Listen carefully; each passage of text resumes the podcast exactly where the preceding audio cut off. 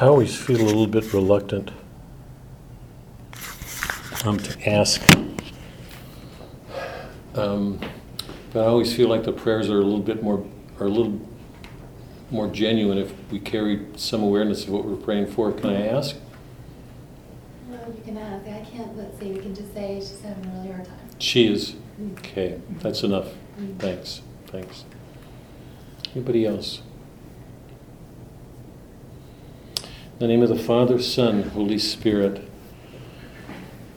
Thank you again, Lord, for the gift of our life from you, the gift of yourself to us this morning in Mass, for your presence with us um, through this day and now into the evening. I ask a special blessing on all of us here at the outset of Advent. Um, you ask us, um, church, you ask us to do a penance, but not in the spirit of Lent, to, to give up things, to make renunciations a part of our Advent, not in sorrow for the sins we commit in an effort to put them away, but in hope um, and longing. Um, we enter Advent in a spirit of waiting, to put things away, to increase the joy that we feel on Christmas when we celebrate your coming. So help all of us to um, enter into Advent in the spirit, to do all that we do in a spirit of waiting, expectant, hopeful, um, giving up things um, so that we can draw closer to you to know a greater joy um, in the fullness of your coming. Ask for a special blessing on Madison um, and Tracy. Um, maybe in some ways, mostly for Tracy. Um, she's aware of so much more. She carries a lot.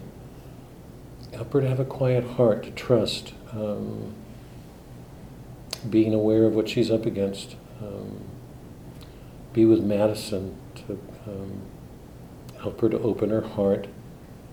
Um, let the world that surrounds her, beyond Tracy's, offer her something to help her um, come to herself and um, and um, to come to you.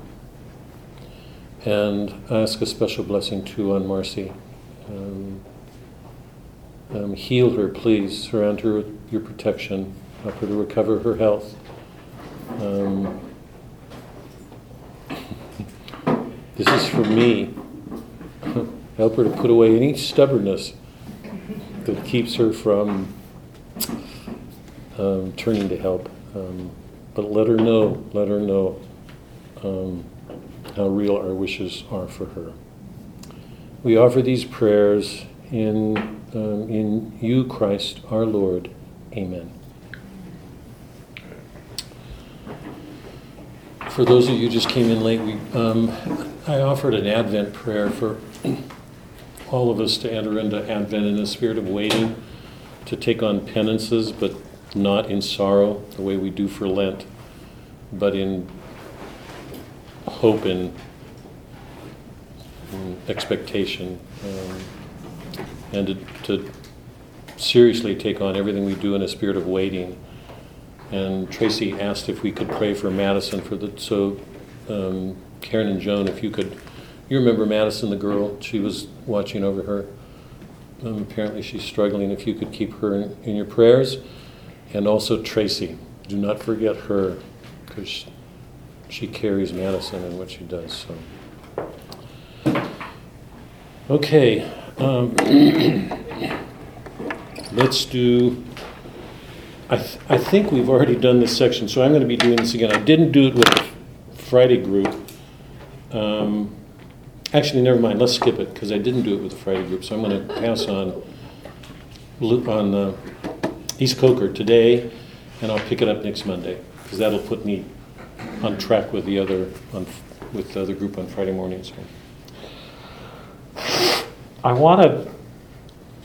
Um, offer a warning to everybody and a note of encouragement, really. I, I don't know how you found the Eula section. Um, I, am really enjoying Faulkner again. I haven't, as you know, I haven't read him in ages. I've been reading through the long summer section, and oh, and I put out a handout. Did you get it? Does everybody have it, Doc? Joan, Karen, there's some cookies we brought tonight. Next week, Bob is and Marcy are bringing food, so don't eat dinner. Um, bring a glass so you can fill it with wine. Oh, you did? Oh, good, thanks. And you might want to, you might want to call a Uber, an Uber, an Uber, an Uber driver. So if you have a little bit too much to drink. you might want to set up an Uber, an Uber driver, so if- if you have a little bit too much wine, somebody will take you home.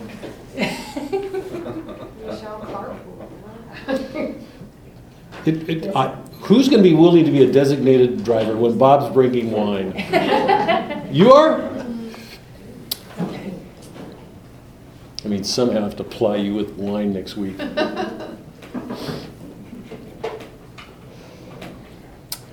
Um, did everybody get the reading thing that I, it's a summary.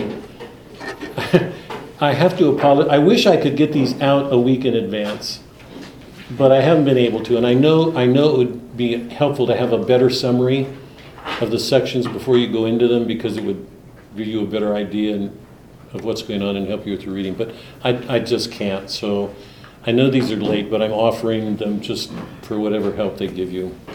Um, I'm, I'm hoping that what we do together will help you through any confusions. Um, but anyway, you have that. A warning for next week. Next week we do the long summer. The peasant section I think will be relatively easy. Two things to keep in mind. I can't I cannot give this away and you don't know what restraint I'm having to practice in this very moment because I don't want to tell you something. I don't want I do not want to I cannot tell you how much I don't want to tell you because I hope it'll just knock your pants off. And if that happens, I hope you're not in public. can, I, can I say?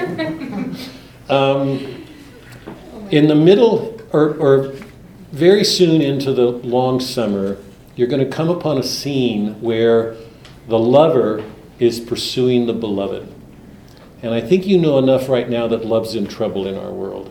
I mean, you, you saw that in the Flem section. So you, you watch all these men going about what they're doing. In the Eula sections, that's, that's going to come home darkly because we're going to watch these men per, pursue's not the right word, flock, um, drool, gaze. I mean, it just, you know, almost um, stupor like kind of wonder at this extraordinarily beautiful woman and what it must have been like to be that kind of woman with her beauty in that world. And at the end of that, the Eula section, you, my reading of it is what happens is awful. I mean, it's for me, it's sad to watch. Um, we'll get to that because that's where we're going in our time tonight. But, but if you put that together with what happens in the the long summer section, this theme that I've mentioned that we've entered a world in which people no longer know how to love, that we, we, people are so vested in economic interests that they look past each other. And um, we can't read these next two sections, the Eula section and the long summer, without being aware of the sexuality that's at issue between a man and a woman. Well, keep that in mind that this that people seem no longer to know how to love for a and, remember we saw that in uh, Sound and the Fury that Benji was the one it was the idiot who who put himself forward. Quentin takes his life. Um, Caddy and Quentin Jr., the, the daughter, are promiscuous and running off. I mean, they're the, the, the rites of courtship, the, the love between a man and a woman, and, and as we know it, doesn't exist for all practical purposes. So when you begin the um, long summer section, I, can't, I, can't, I want to tell you, but I can't. You're going to be presented with this lover pursuing the beloved. Okay? And I can't go beyond that except to say the language that Faulkner uses to describe everything that happens from that point afterwards is going to be really difficult, I think. Maybe not. I mean, maybe you won't be troubled by it. Because so much of what happens between the lover and the beloved is takes place in a world um, that almost turns musical. They will be passing through a forest or a meadow, and the touching of leaves will be expressed in terms of a harmony. And what we're, what we're, I think what we're supposed to feel is what we haven't felt since classical times and medieval times, when spousal love between a man and a woman was seen in terms of this extraordinary event that would take place with Christ. So that what, what should take place between a man and a woman and the love that they bring to each other is gone. But it's there in everything that happens. There's nothing that's going on that, that isn't presented in terms of, I'm going to call it this um, nuptial or, um, if I've got the spelling right. I think it's Hymenian. It, from the, from the hymen of a woman's hymen, her, her membrane, there were, there were, during the Renaissance, there were, I think most of you know this, even if you're, you know, you're not specialists in literature, but you know that during the Renaissance, during marriages, the courtly marriages, masques were performed. They would put on a court masque. It was a sort of allegorical display of the gods and humans. It would be a part of the celebration honoring a marriage, whose ever marriages it was. The high, the high, the hymen, the Hymenian, the hymen, Hymenian, the Hymenian, the Hymenian, the Hymenian, I Say think that is the three pronounce the pronunciation, the Hymenian, was a form of song. It was a form of um, ritual song around the marriage. Um, and if you read the, the long summer section, be aware that there is this sense of this celebration going on in nature.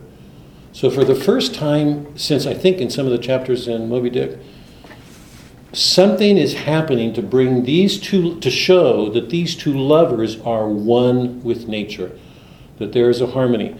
If you go back to the work that we did on Shakespeare, you remember I think I mentioned this, that in Shakespeare's Pericles, we didn't read it together, but I mentioned it. In Shakespeare's Pericles, we have the only instance in literature that I'm aware of where a man actually hears the music of the spheres. Remember, the music of the spheres is the harmony produced by the, the rotation. It's, it, it can only be, int- this is Platonic, it can only be intellected. Only the mind can grasp it. The senses can't. It's beyond our sphere. But Pericles hears it. He goes through this long suffering trying to recover his daughter and, and wife, and both of whom he thinks are, are gone. He, he'll actually recover them both.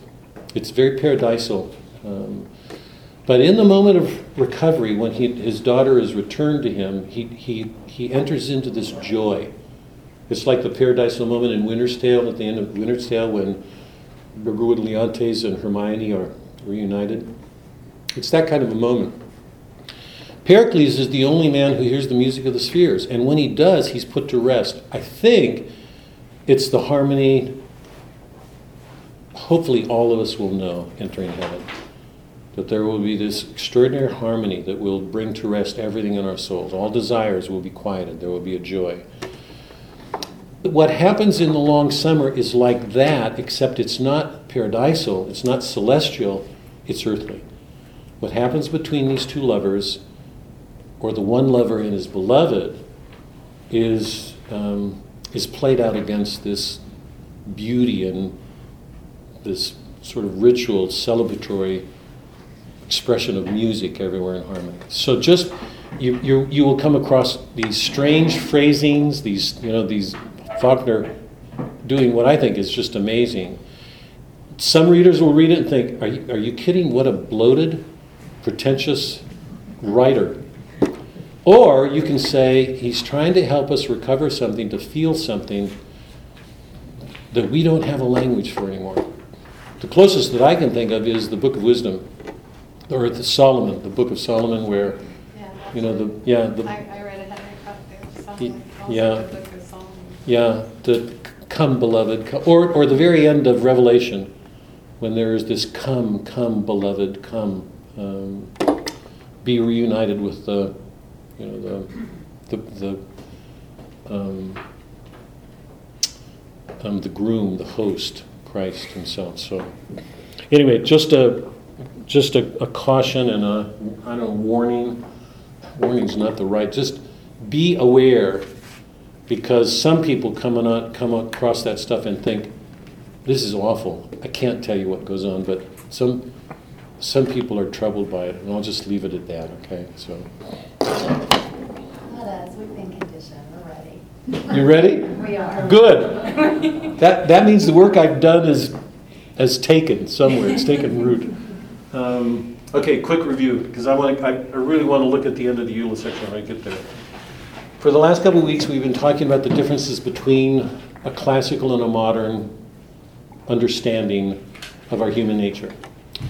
And you know from what we've been talking about that the classical understanding of our human nature, insofar as it takes a political form, is arbitrary conventional.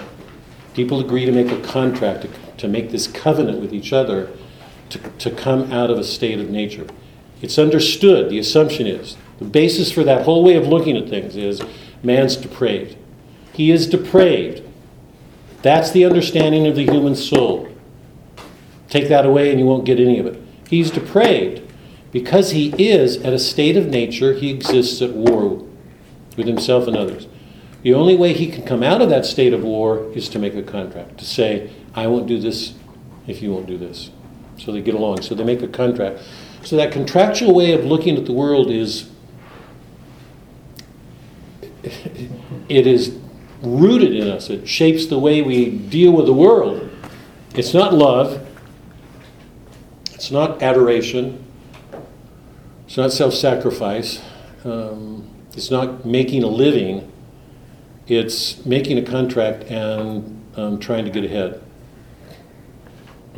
That's the nature of the modern world, and we've been looking at it and all of the stories that we've been. We, it was there in um, um, Eudora Welty, in Hemingway, in O'Connor, and in Katherine Anne Porter.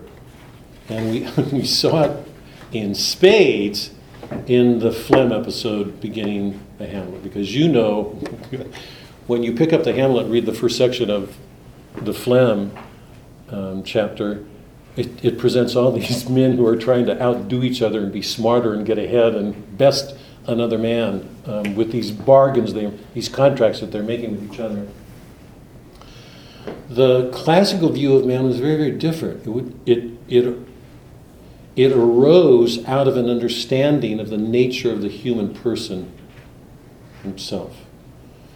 And it was on the basis of this understanding of the human person that we saw that it was, um, it was good for us to mind our own business, to, to come to know ourselves, um, to practice virtue, um, to be careful not to wound, to, be, to have the strength to suffer ourselves before we inflict suffering on another. Those are some of the basic tenets. All of them came out of this understanding of the nature of the human person. So the whole understanding of politics in the classical worldview came out of an understanding of the nature of who we are as, as humans. It wasn't arbitrary, it was based on our nature. Um, and we saw, we, we talked about the nature of the commercial republic as it emerged in Dante's time and, is, and has taken the form it has over the centuries. Um, um, just very quickly, remember Dante's work, I think, is in some sense prophetic because he's showing the commercial regime in its inception, in its beginnings. And a couple of things that we learned from Dante, I didn't, I didn't say this before, but I'll say it now. When, when Dante goes up the, the uh, Paradiso, he's into the heavens with Beatrice. No, no, no, sorry, sorry. It's, it's, it's in the section on the purgatory.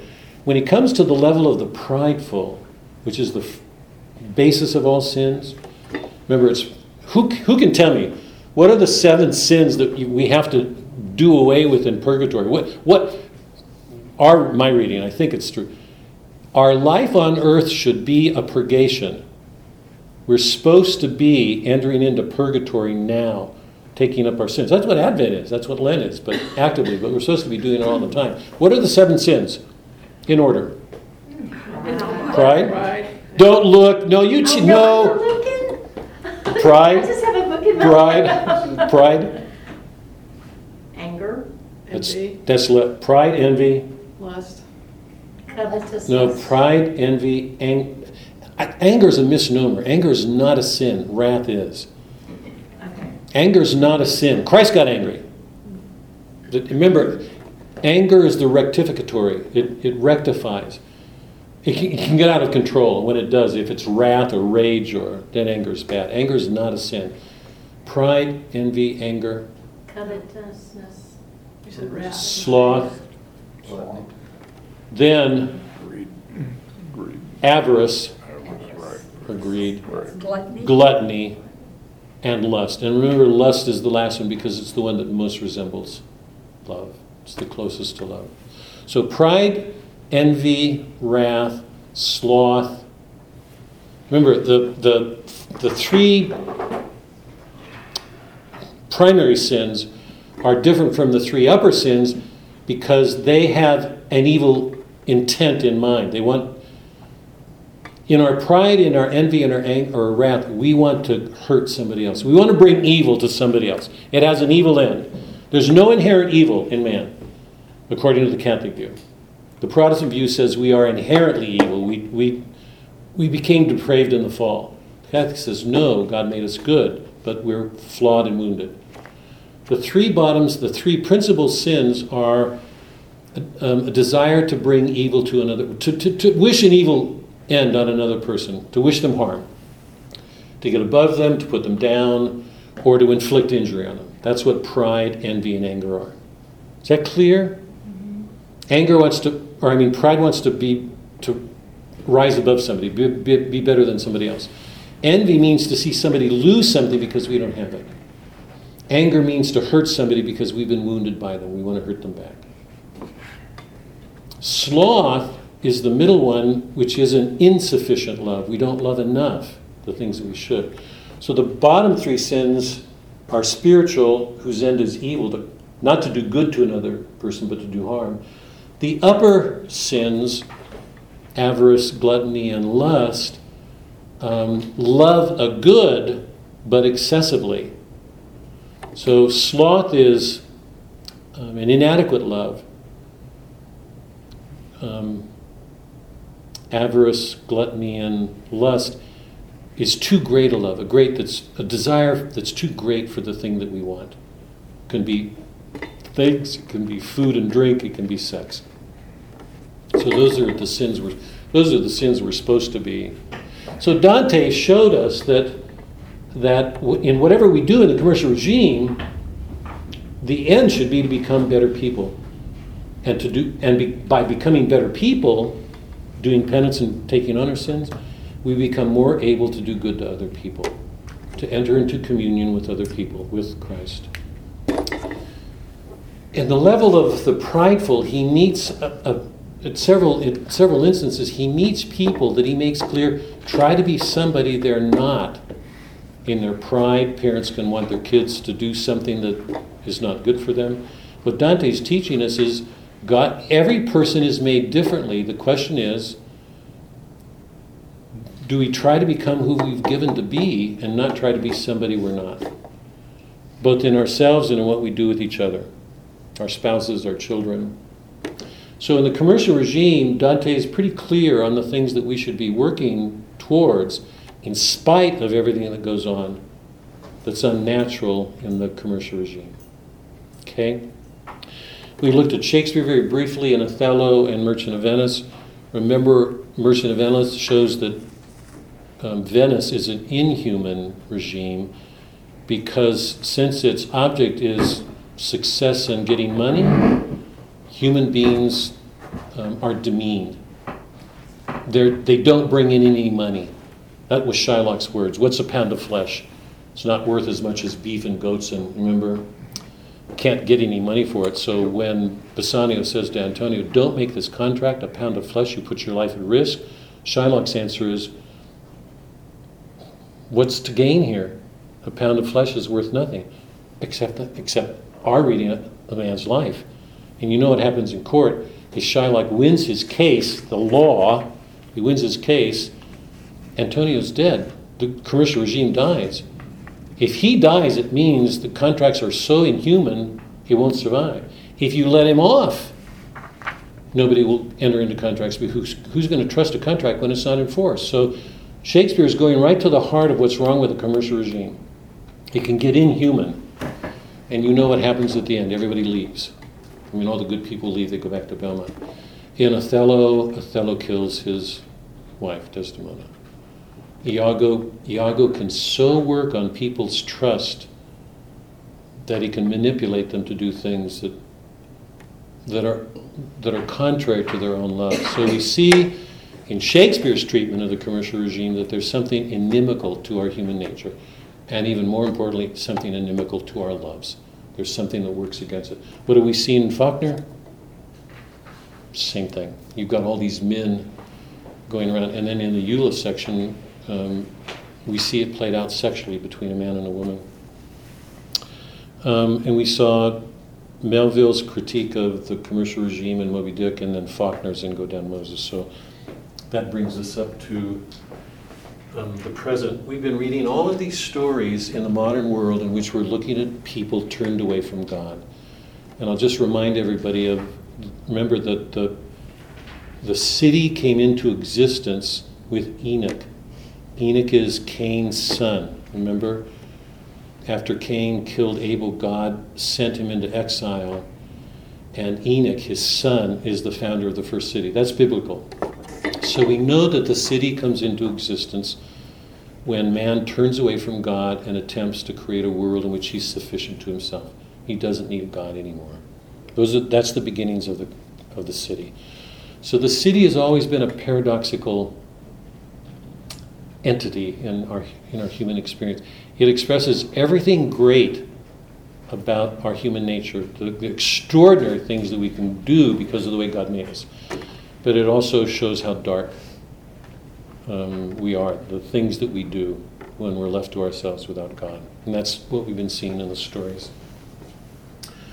The last thing, just um, when looking back at those stories, and actually even forward to the Eula section, but in one way, it's it's really interesting to see, in particularly in O'Connor's story and in um, Katherine Anne Porter's Flowering Judas, that um, that we're dealing with people who are who are struggling to avoid Christ, to hide from Him. Mrs. May did everything she could to be self-sufficient. She did not want the Greenleafs on her property, she, except to work for her. She felt the threat of them, and um, the two dreams that she has um, present her with, with some, what seems to be to her, some threat to her self sufficiency. The bull intruding on her, and the sunlight in one of them. In both dreams, we're, being, we're shown that something is being offered to her a grace that she's refusing. So when the bull charges her and then impales himself on her, we're, I think we're meant to see that that's a moment of grace being offered. And you know my own reading of it. I, I think it's received, but the cost of it is, is real violence. In Flowering Judas, we have another character whose world is turned upside down by a dream because Laura does everything she can to to commit herself to this communist revolution. The communist revolution offers itself as a form of salvation on earth. It's a substitute for Christ. Marx's position is we can make a kingdom here on earth. And you know how attractive that is. People who are who want to have what they want now become committed to it. Laura was committed to it. Braggioni was committed to it. And what she's lived with in that commitment is a sense of disillusionment, that it's failing everywhere. And she does everything she can to hide from Christ. Even though she was raised Catholic, she does everything she can to keep away. But she's her her life is violated in one sense by this dream that she has at the end. Remember, we, we read that. Um, I, Marcy asked this question. Uh, um, I can't remember. I think it was last week, maybe. You guys were here last week, right? Yeah. She asked. me. I Yeah. think it was last week. She asked me to. I hope take this home to her, Bob, will you? Because Yeah. I, I have her. I've had her, her on my mind since. Because I went home that night, not happy with my answer to her. She said, "Define grace." It's like Marcy. Define logos. Define grace. She does that. Um, and I said it's a supernatural gift. Add to that this. Grace is a supernatural gift. It's a, it's a gift beyond the reach of our own powers, our own natural powers. But the specific gifts as we know them are faith, hope, and charity, love. It seems to me what's, what's being asked of Mrs. May, of Mrs. Turpin, remember she has that revelation too, and Laura, what's being offered to them is love that's divine and self sacrificial. Because all of those women want to have complete control of their lives. So when a grace thrusts itself in, it's shattering that's remember that circle that defines Mrs. May? It's, a, it's an image of her self sufficiency. She does not want anything coming in on that circle because that circle defines her self sufficiency.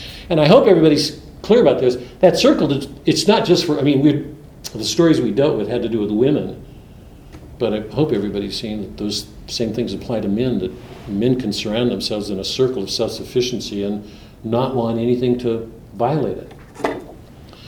So, grace, in, as it's presented in those stories, I believe is a form of, of, of self sacrificial love that's beyond the reach of man.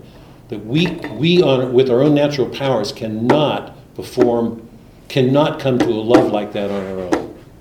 That comes from Christ. So that's the grace that's offered. And, and it's made explicit in the Laura dream because remember, in Laura, it's take, eat. Remember, um, Eugenio offers himself. It's he's blood and um, isn't it the blood and body? Yeah, the body and blood. That he himself is turned into a Eucharist for her because she's she's betrayed him. The, the Eucharist is inverted. Remember, I gave the example in Dante's Inferno that Satan is eating because what you would expect to find in the center of hell is the opposite of heaven. If, if at the center of heaven is Christ offering himself freely, the opposite of that would be our using other people to feed on them. So what's what's being offered to those two women um, is a grace in that sense. Okay, it's it's a self-sacrificial love that's divine in character.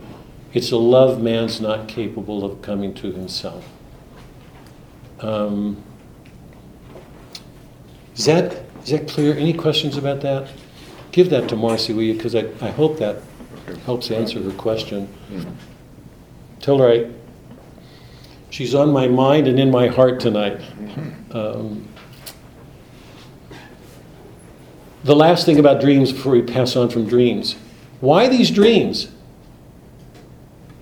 Mrs. Turpin had a revelation, remember? And she gets angry at God and starts to scream and who do you think you are? And the echo comes back, who do you think you are? Um, and Mrs. May has those two dreams, and then Laura has her dream. Why dreams? I mean, it's a method that, Hmm? It's a communication, like a method of communication. I, I think it's because if you look at the, if, if you, I think if we look at ourselves, if you look at what's going on with the characters in the story, try to convince Mrs. May that there's something she's not doing in her life. What would her response be? Yeah, I mean, wouldn't she argue? I mean, wouldn't she defend it? I mean, mm-hmm. typically, if we're faced with a criticism, our response gets defensive, we block it out. Dreams circumvent reason, they go around. Now, I really want to make this point and underline it because Freud was very clear on the importance of dreams. Freud makes it clear that things come to us in our dreams as a way of getting around the reason, the rational structures we put up to get in our way, to, to, to hide, to defend ourselves. Right? Mm-hmm. We live behind these walls and, and we use our reason. Those walls are a, an expression of our reason. the way our reason can justify everything we do, the bad things. We just don't want to see them or admit them. Through dreams come these revelations. Because through dreams, the, the, well, think about it. The mind, the intellect, is, is at rest at night, yeah? The defenses are let down. So something can enter us during that relaxed period that can't when we're on guard and we don't want to hear what people have to say about us. Remember, remember one of the definitions of prophecy that I gave at the beginning is the literature that we're going to do is going to show us things about ourselves that we don't want to hear. That's one of the values of the stories that they're revealing our, they're revealing us to ourselves. Yeah, that we learn to see things about ourselves that help us. Um, So self-awareness and the self-actualization, because you have to have that first, you need to have that first before you get the grace? Because it seems like none of those women really saw themselves Yeah. as, as they were. yeah. And part of it, the point of grace was they had to make that realization. The, the real interesting thing about these stories, and I, I don't know that I'm going to answer the question you're wrestling with right now, Miriam, but except for the Mrs. Turpin story, the Revelation, the story entitled Revelation, where she has that vision, Yeah. except for that story, and remember in that story, she has that vision and she sees herself clearly, but it's a, it's a, it's a cold shower in a sense because in the vision she sees that she and her husband are bringing up the end of the line when she thought she was better than everybody. Right, that realization. And it's so clear that that she makes her peace with that that she goes through this quarrel. Remember, she comes out of the doctor's office furious and then gets angry, and she comes to that revelation. And there's a sense in which she's made her peace with it, that she sees herself more clearly. With the Flannery O'Connor stories and the Katherine Anne Porter story, Flowering Judas, and the Greenleaf stories, they leave us with those visions. We don't know what's going to happen. The reason that I believe, I mean, I know there were some disagreements in the class, but the reason that I believe that the, and with the grandmother, and a good man is hard to find, the reason that I believe grace took in every one of those instances is because of the way they're presented. In the Mrs. May story, remember it says, um, how did it go? that her sight was restored, but what she saw overwhelmed her. I'm not getting the language right, but her sight was restored, and the sight of it was unbearable. It Was unbearable. Some people read that as it didn't take. I, I, I think that's I, I think that's not accurate. I, that sight is an accurate description of somebody coming out of the cave because the moment you come out of the cave, you're blinded. You cannot bear the light, but you're coming out of the cave. That didn't exist before. Now, what she does with it, I mean, that's part of the beauty of it. It's the, the reason I think this is so powerful is she leaves us there because it seems to me that's the situation we're supposed to be in moment to moment in our life. Will we change? Are we open? Will we, will we take a hard step? Will we go against ourselves?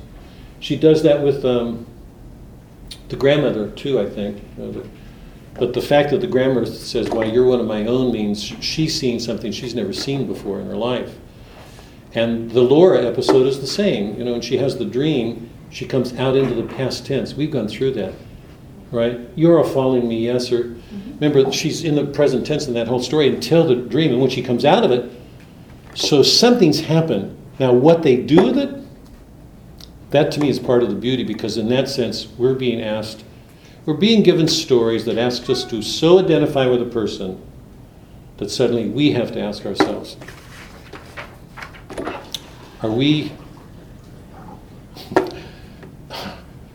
are we receiving a grace? What do we do? What do we do with the grace? Will we refuse it? Will we go on the way we go on? You know, so. Okay, so this, oh, the, I did want to forget this. Remember, one of the interesting things about Freud is that he's, he's the one who systematically opened the unconscious to the modern mind. One of my great criticisms of Freud, and to me it's a serious one, is Freud didn't believe in free will. He believed that these, the polymorphous perverse and the Oedipal conflicts were determined in our character. They were, we couldn't escape them. I, I think he's absolutely wrong on both accounts, but, and it's not because I don't believe we're capable of those perversities, because I believe we are, that, that, that that's a dark part of our soul. It's, it's not for those reasons. What Freud didn't see, I mean, in addition to the fact that he doesn't see that we have free will and the way that that colored his psychology, which to me is unfortunate. But what he didn't see was what we have to call the spiritual unconscious. Freud was very clear in lots of ways about the animal unconscious, that part that's part of our somatic, our physical existence. But the spiritual unconscious, because he, he, his ideas of we don't have, his notion that we don't have free will wouldn't allow it. The idea that we have a spiritual unconscious, that grace can enter our experiences, that something divine, that, we, that there's a transcendent part of our souls, and that God can speak to us, even if he has to overcome some resistance. Freud would not have seen that, he wouldn't have allowed for it. And yet, so many of the stories that we're dealing with go there. Yeah? Mrs. May, Mrs. Turpin, Laura, and I'm, now I'm going to say Anne Ratliff, because I don't want to leave it out. Because you know, if you've read the, the uh, Eula section, that the Eula section ends with Ratliff's vision of um, Flem taking on the prince. I want to end with that because to me it's just hilarious. But so anyway, the the um, two things to keep in mind as we're going forward. One is it's not an accident that dreams have had the played the role that they have in the stories that we've been reading, because they're a way of showing that grace is at work in the world. That God is is trying to offer Himself in a way that gets past the blocks we put up the way we use reason to argue, to justify ourselves, to explain away. So instead of being open, this is Ishmael again. Instead of being open to the world, to see the wonder and beauty of it, we close down and make everything dark. Um, we're not open to the wonder of things. So, so in that sense, dreams is very important. But I want to I want to make an extension of this dreams and stories, because stories, in a sense, are a form of vision. They're not dreams, and sometimes dreams make up a part of the stories, but the stories themselves are doing what dreams do they reveal something to us. Um, they show us things about ourselves we don't like. It's been a constant in what we've been doing. So, okay, let me stop there. Quick. Any any thoughts about what we've been doing leading up to this point?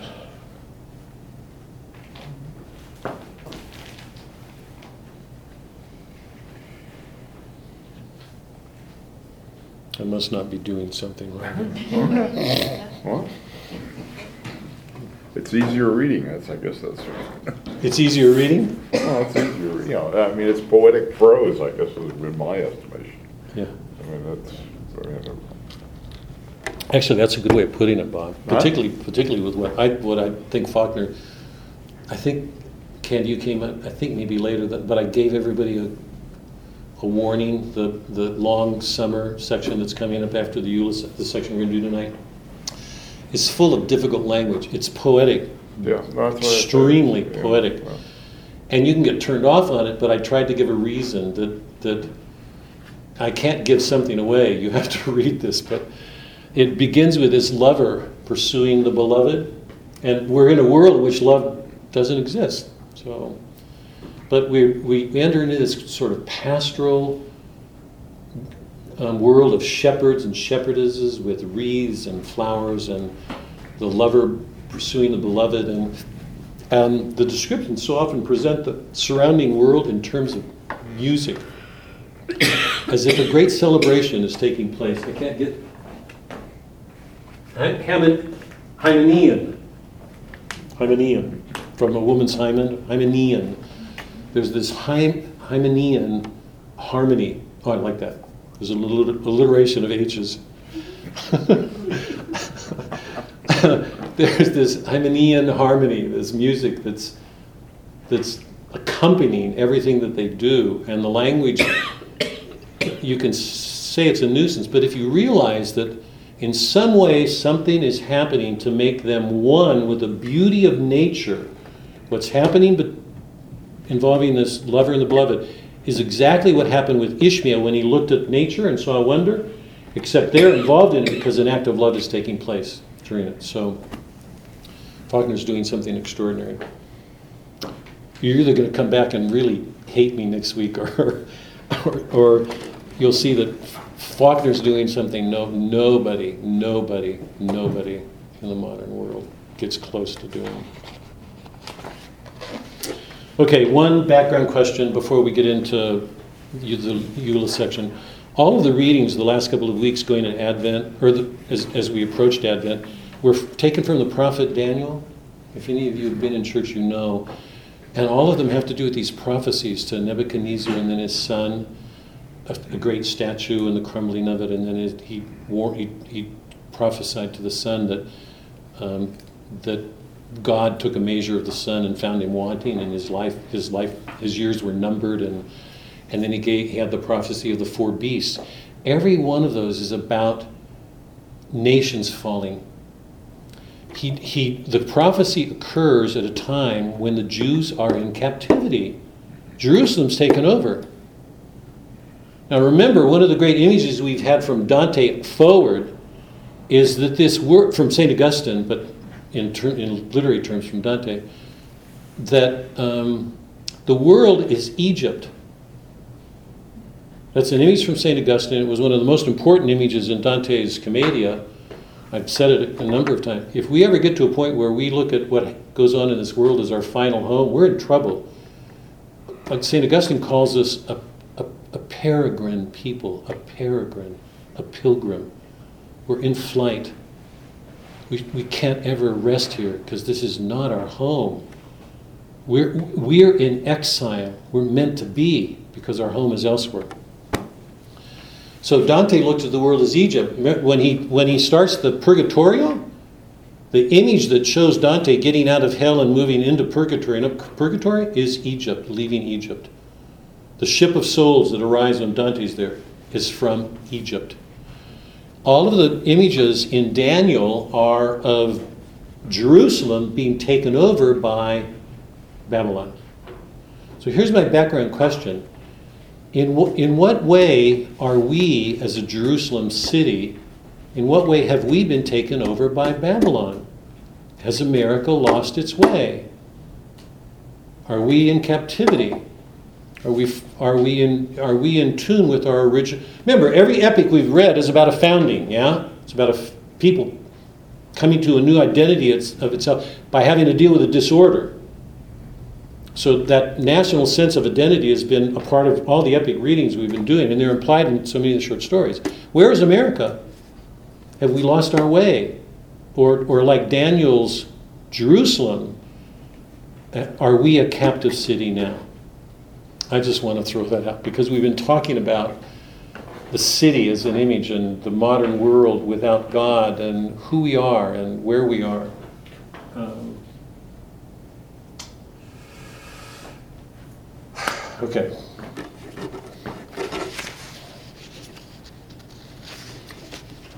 Like the Jews in Egypt, have we so accommodated ourselves to a way of living that we've undermined our ties with God? That's, that's been the consistent theme of all the epics we've read the Iliad, the Odyssey, the Aeneid, the Divine Comedy. I'm going to say that Faulkner's Go Down Moses is an epic about a national people, it's about the South. And I'm going to say again that the trilogy is epic in scope, that it's dealing with a people. So, one of the fundamental questions we should be asking is what is the disorder in question here? Um, has the people lost its way? And how much is the story about a people recovering its way with God? One of the fundamental themes of the story. Remember, I said that the great, the great theme of, um, of the trilogy is God. This, this is the overriding theme. I really believe what the whole trilogy is about is this, so I'm giving it away. Um, the overriding theme of the trilogy is God putting his house in order. Now, how is that going to happen, and what's the disorder? The disorders that we saw in the beginning is there's this unnatural sense of law, of contract, that people use the law to get one up on another person. Yeah? You enter into contracts and you don't like somebody beating you, getting the better of you, so you want to get back at them. Either that or you enter into a contract because you want to be up one up on somebody. So one of the interesting things about law as that it's presented here is that the law is meant to help us arrive at a good end. It has a good as its end. But what we see here is that people often use law for unscrupulous ends, for bad ends, for wrong ends. So very often every law, every law that's enacted has good at its end, but every law has this is I'm going to make a generalization here, and I hope it holds out. Every law has concealed in it some potential for wrong that people don't see when they enact it. Isn't that always true? Slavery, abortion, or the you know, um, all those laws. People enact laws all the time, and very often they do it for emotional reasons. They want to correct a wrong, but they don't see that when they enact that law, they're enacting a law that has concealed in it something that will open up a wrong, that will reveal a wrong. So we live in this, the, the world that Faulkner's showing us is that people are bound by this contractual sense of things, but that people often use those laws for unscrupulous ends. Jody's the perfect example. He, he enters into this thing, think he's going, he's going to screw Ab, he's going to get the better of and, and no sooner does he enter into it than he is, he's just raked. And he, he provides the opening for Flem Snopes to begin his rise. And that's what we're going to watch. Okay, let's turn to the, the Eula section.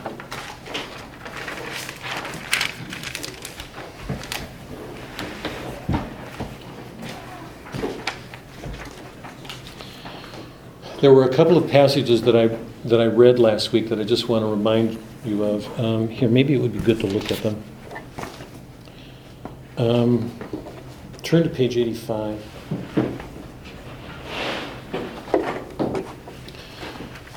This is the point at which Ratliff is getting more than a little concerned about what he's watching Flem do.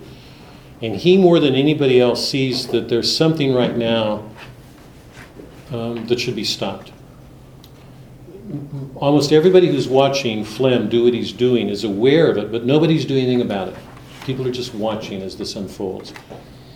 He goes out to Mink Snopes' um, farm, I think to feel him out, to find out something about Flem.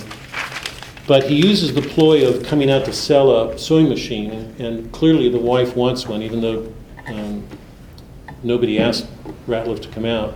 And Ratliff and Mink make a deal, and Ratliff sells the sewing machine to Mink, and he gets in turn for it a $10 note that has Flem's signature on it. So it's a way that Mink can get the sewing machine without having to pay for it, because he knows that his, his cousin Flem owes that money. So he puts that towards the machine. Ratliff leaves um, with that note, and he also leaves with a note written to um, Ike, the idiot, um, thinking that he can best Stoughton now because now he can use these, these two notes in his favor against Flem. That's the first, this is the first passage on page um, 84. After they make this deal, Mink says something to Ratliff, and it has to be seen in this context. When Ratliff came out to meet Minks, he had in his mind, it's, it's a few pages earlier, said, if, you, if, if you're going to beat a Snopes, you have to find a Snopes that will take down the Snopes. Somebody who's as willing to burn a barn as Flem Snopes himself. So the whole motive is to get somebody who's as unscrupulous as Flem to be able to use him against him. So you, you're watching Ratliff already begin to deal with evil. Is that clear? This is so important because in this community, what we're watching is people don't do anything. This is unfolding. They're not doing anything, they're watching it. So, in their innocence, they're allowing evil to spread. That's what we're experiencing. Ratliff wants to do something. He knows in, order to be successful, he needs to get a Snope against the Snope. So he goes up to Mink. This is what Mink says to him on page 85. They've made the agreement, and then Mink says, Give Flem a message. Top of 85. Then you give him a message for me. Say, Flem, one cousin, from one cousin that's still scratching dirt to keep alive, to another cousin that's risen from scratching dirt to owning a herd of cattle and a hay barn to owning a cattle and a hay barn. Just say that to him. Everybody hears the warning there, right? What's he saying? Is it clear? What's he saying, Carl? that another Snope now has goods, products, riches that make him vulnerable. Vulnerable, yeah. Now that he's got hay in a barn, somebody else can now burn his barn, okay? And there's somebody who's willing to do that because we know the respectable people are not going to do that. Because the respectable people right now are getting trounced on. They're not doing anything, okay? Um, so Ratliff has that. Turn to page 90. This is that passage I read before, towards the bottom of 90. Um, Ratliff has just returned after a sickness, and he learned. Remember, he learned about this northerner who bought this goat spread, who's invested a fortune in it, but who needs goats. He lacks the goats that he needs to make a, um, a venture of this. He comes back to town. He's talking with, I think it's um, and yeah, Bookwright, maybe Tull, I'm not sure. And as they're talking together, suddenly Ike Snopes walks by. And you know that Ike's is an idiot. Remember, he, um, he's an idiot. And this is the comment. Um, and I read it now because I want you to keep this in mind as you go forward to that long summer chapter because it's important to keep that in mind. Just know that. Page 90. Another one of them, Bookwright said in that harsh, short voice. Ratliff watched the creature as it went on. The thick thighs about to burst, about to burst from the overalls, the mowing head turned backwards over its shoulder, watching the dragging block, because he so often carries this, you know, drags this block along with him. And they tell us we was all made in his image, Ratliff says, with that sense of irony, you know, that he's got that facetious mind. From some of the things I see here and there, maybe he was, Bookwright said. That to me shines a light on the entire trilogy. What is Bookwright? What what what do we see in the exchange between the two men at that point? Ratliff saying, "And we were made in the image of God." If we were made in the image of God, how to explain this? And Bookwright saying, "From some of the things I see here and there, maybe he was." Bookwright said. Is it clear what he means by that? If we were made in the image of, well, if we were made in the image of God and God is love, then what you, would you expect to find all around you, particularly in everything you did? Love, yes? When you look around at the world that Faulkner is showing us in this little hamlet community, what do you find? Men and women loving each other? Nothing close to it. So if you set them next to Ike, okay, it's like Benji. I mean, and it's really, it's sort of amazing what Faulkner's doing because what he does with these idiots, with the Benji figure in Sound and the Fury, and what he's doing here with Ike, and what he's going to do in um, The Long Summer, is that he's showing us that when people become civilized, whether they know it or not, they begin to turn away from God. And it's, it, it almost takes an idiot to show us love the way it was supposed to be. I, I think everybody came out of the Sound and the Fury that way, right? When we look at Benji running out every day to meet Caddy, he's full of ardor. He, he wants to say something, he can't say it. Um, there's this longing in his soul. Who else feels that way in any healthy way in the, in the Sound and the Fury? So remember, hold on to that. Um, page 98. The top of the page. Those who watch the clerk now saw not the petty disposition of a blacksmith, but the usurpation of an heirship. Because that's the point at which Flem not only took Jody's position in the store as clerk, he took Jody's position um, at the head of the gin when they were harvesting their their um, crop. And he took Jody's position next to Varner when they begin to take an account of everything. And, and, and you know what happens. In addition to all that, Snopes are beginning to turn up everywhere. IO takes over the blacksmith shop, and we know that he's going to be a teacher. And, and IO is smart enough that he doesn't even show up at the blacksmith shop. He hires his cousin, um, Eck.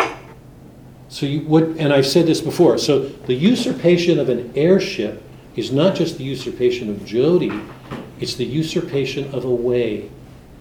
That the Snopes have come into this agrarian world, this communal world that we, you know, this this sense of we that def- has defined the South, and it's injected into this communal world this sense of an I getting ahead.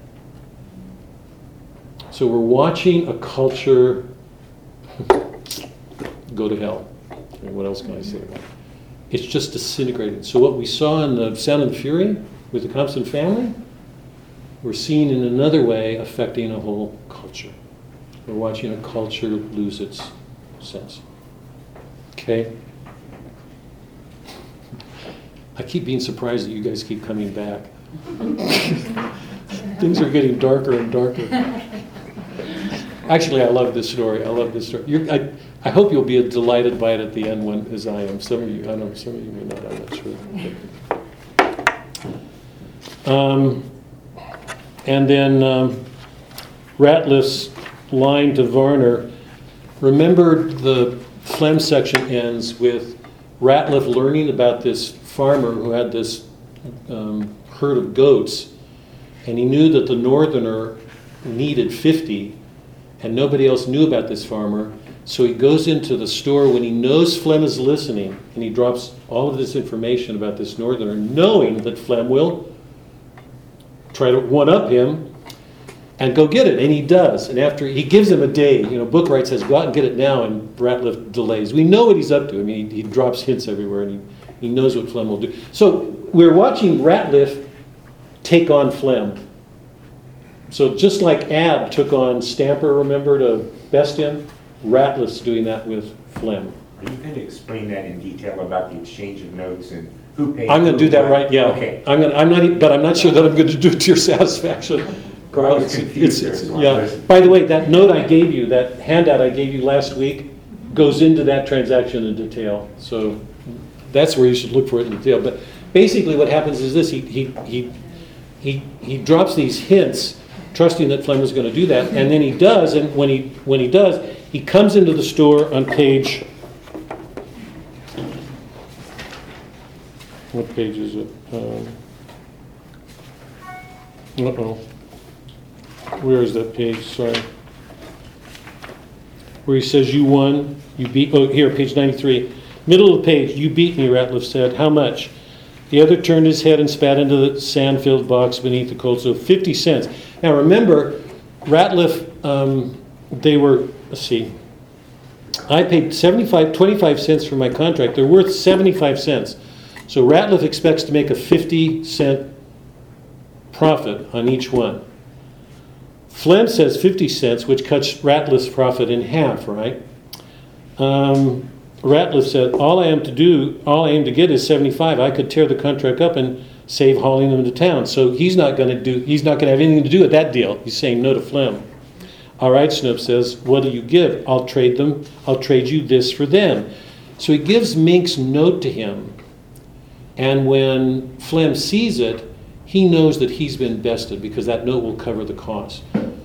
If Ratliff burns up the note, Flem, presuming Flem doesn't know where this, who this guy, the northerner, you know, so he'll have to transport the goats, and rather than do that, because he was counting on getting the best of Ratliff, Ratliff says, "I'll burn the note up." And Flem says, "No, how much then?" And Ratliff gives him the note from Mink. When Mink sees that, he realizes that he's been bested, because that takes care of it. Um, that'll have to pay for it because that's the money he owed Mink. Um, but then he says, hold on. Ratliff takes out the other note to, um, for Ike, and Flem says, hold on, and he goes to get um, Ike. And he brings him out, and when Ratliff sees that it's Ike, out of compassion for him, he takes a lighter and burns up Ike's note. So what we know at the end of that section is that Flint, Ratliff has tried to take on Flem to best him, to stop this. To, I mean, so that because if that gets around, it'll mean something. Um, and he gets him on the first note, but Flem gets him on the second. So it's a draw. Well, But because until he he showed pays. compassion. Right, but it's still, I mean, in terms of bargaining, it's, so, at the end, the, at the next page in 90, 97, a couple pages later, when he's there with Littlejohn, um, he says, I'll give it to him, Mrs. Littlejohn said, if it ain't too long. He asked Mrs. Littlejohn to give Varner a message. It don't matter, Ratliff said, but if you happen to think it, just tell him Ratliff says it ain't been proved yet. Neither. He'll know what it means. Remember, at the very beginning of the story, Varner comes to him, and Ratliff says, There are only two men in this co- county who, can, who are capable of dealing. He knows it's not Jody. Jody's made an idiot out of himself in the very beginning. He says, There's only two men in the county capable of going up against him because he doesn't want to underestimate evil. He knows a shrewd Fleming. So he says, There's only two men. One of them has the last name of Varner, but his first name isn't Jody. And the other one hasn't been proved yet. And his name isn't Varner. We don't know who that is then. I mean, we do. It's now at the end, after this attempt to get the better of Flem, he sends this message to Varner. Tell him it ain't been proved yet. Because what happened between the two of them came to a draw. So he bested Flem, Flem bested him. Now, and I think it's really important to say this before we go any further. I've been, t- see, one of the great themes of what's going on here is the South is, is learning to come out of its innocence. Too many people don't deal with evil. It's just a way of life. We don't deal with it very well. We, we let too much, we let too much happen because we're too innocent. We want to be left alone to do what we do. Ratliff is trying to take Flem on. So one of the one of the great themes that's emerging in this is the education of Ratliff. That he's learning something about himself. And right now, this, because he's really the, one of the shrewdest men in this, and he will be through the whole story. Um, but right now, he's he's he's a little bit chagrined because Flem managed to do this thing. Well, he, he came out at a draw with Flem, but then he paid the woman who runs the boarding house to support Ike. And so he's really out money in the end, but that's, he's redeeming himself, I guess. I think it's in his. He's a he's a good man. Yeah, it- because he's a really he good does man. that. So- from a monetary standpoint, though, he's out, I mean, he's lost on the beat. He's okay with that. By, by the way, you know that we just learned that Ratliff made this windfall and all these deals he made earlier. I mean, he made a fortune. He's got the money, but I think it's. I, let me. We. I'm going to read into this, Carl, but I think I think you'll go along with this. Ratliff is watching this Flem clan take over. It's like nepotism, you know, family. He's, He's a good man. He wants to resist it, um, but he's also aware of something inhuman in it. And he looks at Ike as an idiot who's virtually helpless. And I think out of the kindness in his heart, he wants to help. So it's just a generous giving on his part. But that's apart from this struggle that he's entered into to deal with this man whose, whose whole way of dealing with the world is to use other people to get ahead. And he knows how important it is to answer that, to stop it. So that's where we are here. Okay, I want to look at the Eula section. I'm going to do this very, very quickly. I, wanted to go through some of the readings, but I'm not going to do this. Um, You've all got the short summary. I apologize for the shortness of again, but at least it gives you a summary. In the first chapter the, of the Eula section, there are two parts to it. Um, they're all one chapter, there's no sections. But the first part shows Eula growing into childhood and then adolescence. And it's clear from the way that Faulkner presents her that she is this extraordinarily sexual person. That there's something voluptuous about her sexuality is exuded in her and everything that happens. Um, I look at this and it's made me, it, I mean, it's really wonderful the way this. When I read this section this time and last time, I think certainly this time, I tried to picture a woman growing up like this. What it must have been like for her. I tried to picture Sophia Loren, say, growing up, and, because she, she is so visibly sexual in the way, just her beauty, her the voluptuousness of her body, what it must have been like for her as a, as a girl, surrounded by girls and surrounded by men gawking at her. Or Gina or I mean, you find I don't know, but but it also it also calls to mind the way Faulkner describes her, you know, her passivity. She doesn't move. She doesn't do anything. It's almost as if he's showing us an aspect of womanhood herself, at, at least as Faulkner, that there's something to a woman's sexuality that, that can only be described in terms of stasis. And I know that's not going to be flattering to a lot of women, but, it, and I, but let me just ask, I mean, look to Mary for a help. That there's something in a woman by virtue of the fact that she has a womb that waits for a seed. In some sense, she doesn't have to do something. Now, I don't want to press that, but, but there's something of that sense that emerges in the way that Faulkner presents Eula. She just she exudes sexuality. Her whole life is defined. She's not going to have to do anything. She doesn't have to learn or, you know, in a sense, she knows it all. It's all in her because her whole life is going to def- be defined in terms of whatever goes on outside her. He calls her the centrix, the matrix, the queen. Um, the opening is about Jody, and I think to imagine this, you have to imagine Jody as a product of this Puritan Protestant South. He is so offended by the by the um, by the response of men towards her. Turn to, I think it's one eleven. Yeah, he's so offended that he won't have her walk to school because if she does, the men line up to, to watch her. On page 11, or sorry, 110. This lasted for almost a month. Then Jody decided that she should walk the 200 yards from the schoolhouse to the store and meet him there. To his surprise, she agreed without protest because usually she doesn't want to bother.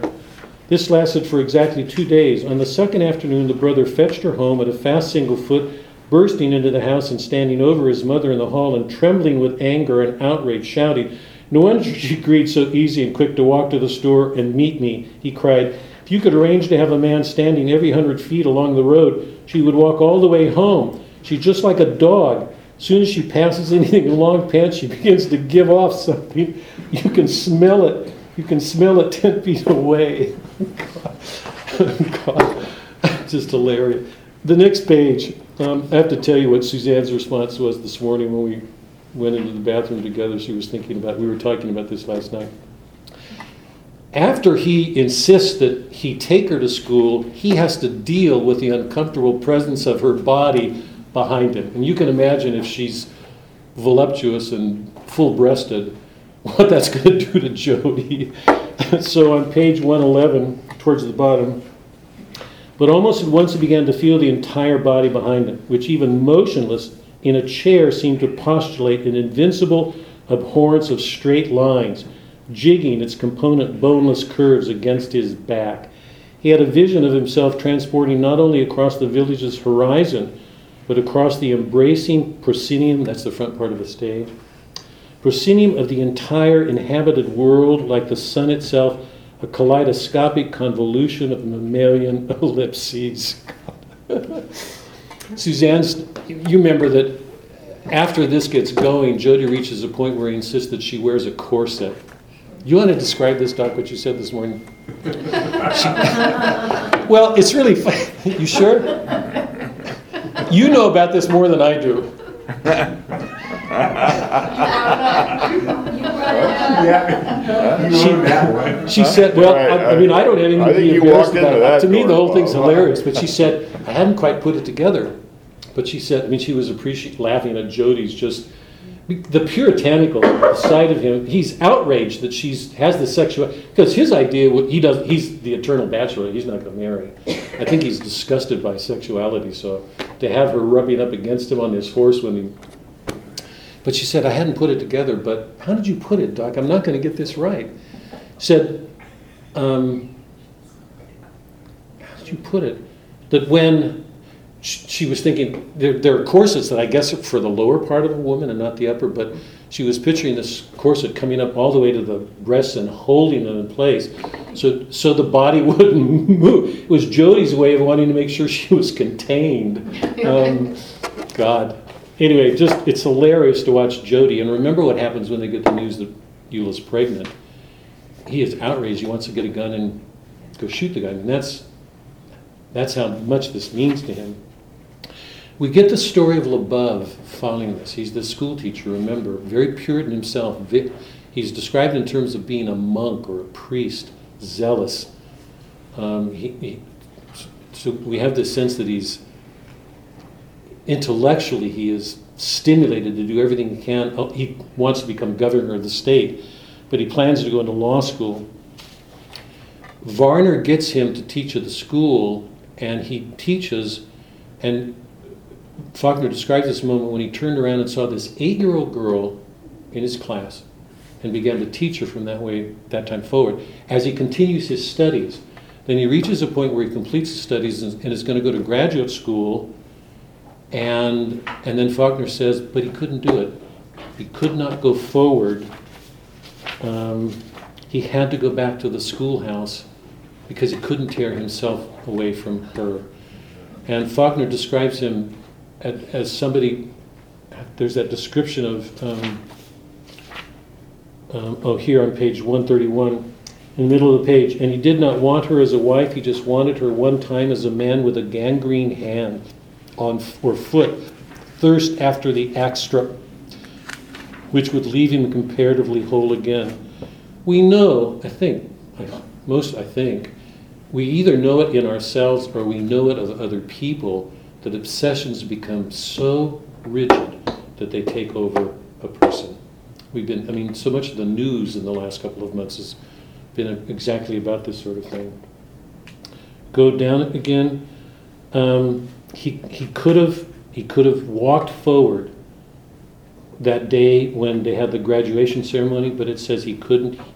He couldn't go ahead. He had to turn back and comes back. Um, at the bottom of the page 131, there it was again, out of the books again, the deft effacement of the type which had already betrayed him, the crippled Vulcan to that Venus, who would not possess her, but merely own her by the single strength which power gave. He prostrates himself on the bench where she sits on the next page. When she comes in, he tries to grope her, and on page 131, as he's groping, Eula says, Stop pawing me, she said, you old headless hor- horseman, Ichabod Crane. Um, whatever else we say about her, she had enough moral sense to say to him, Stop it. And he does, and you know what happens after that? He's convinced that she will go out and tell Jody, and that Jody's going to get a gun, and he's going to have to answer. That, that his brother, her brother, is going to defend her honor. He goes to the store in, in, in the spirit of a man facing his own death. He knows he's going to meet somebody. He walks in, and Jody says nothing about it, and then he realizes that she didn't tell him on page 140. I see she never told him at all. She didn't even forget to. She doesn't even just seem to know anything happened that was worth mentioning. Imagine the shame to this guy. Wasn't, wasn't worth bothering about in her mind when she just passed on. Um, that's when he gets the nail and goes in and tacks up the keys and leaves, and we never see him again. In the next section, chapter 2, Faulkner describes all of these waves of men coming to gawk at her, and we reach the point where there are four buggies. Each wave is succeeded by another, and it goes from younger men as she's aging to older. And it's interesting because it goes from mules, mules, to horses and buggies, stallions, that is, where men are more manly, and, and a buggy to court with her, and then finally these four buggies. One of them is this drummer, you remember from a city. He comes and he, um, he takes her to a dance. And you know what happens. The, um, she returns home without him because he's beaten up and he takes off, and everybody learns that he was married anyway. And then McCarron comes into the picture. He's one of the three that are left. He dates her. These other men keep trying to follow because they resent that he's taking her out. And they constantly end up at this creek where the reins go slack and the horse drinks. And we know what happens. I mean, the two are making out, and the, the other men manage to anticipate them one night and come and attack them. There are five of them, and McCarron beats them all off, and Eula helps. And at the end of that fight, she brings McCarron home, and Varner sets his arm because McCarron has a broken arm. I want to just look quickly at, um, at what happens then.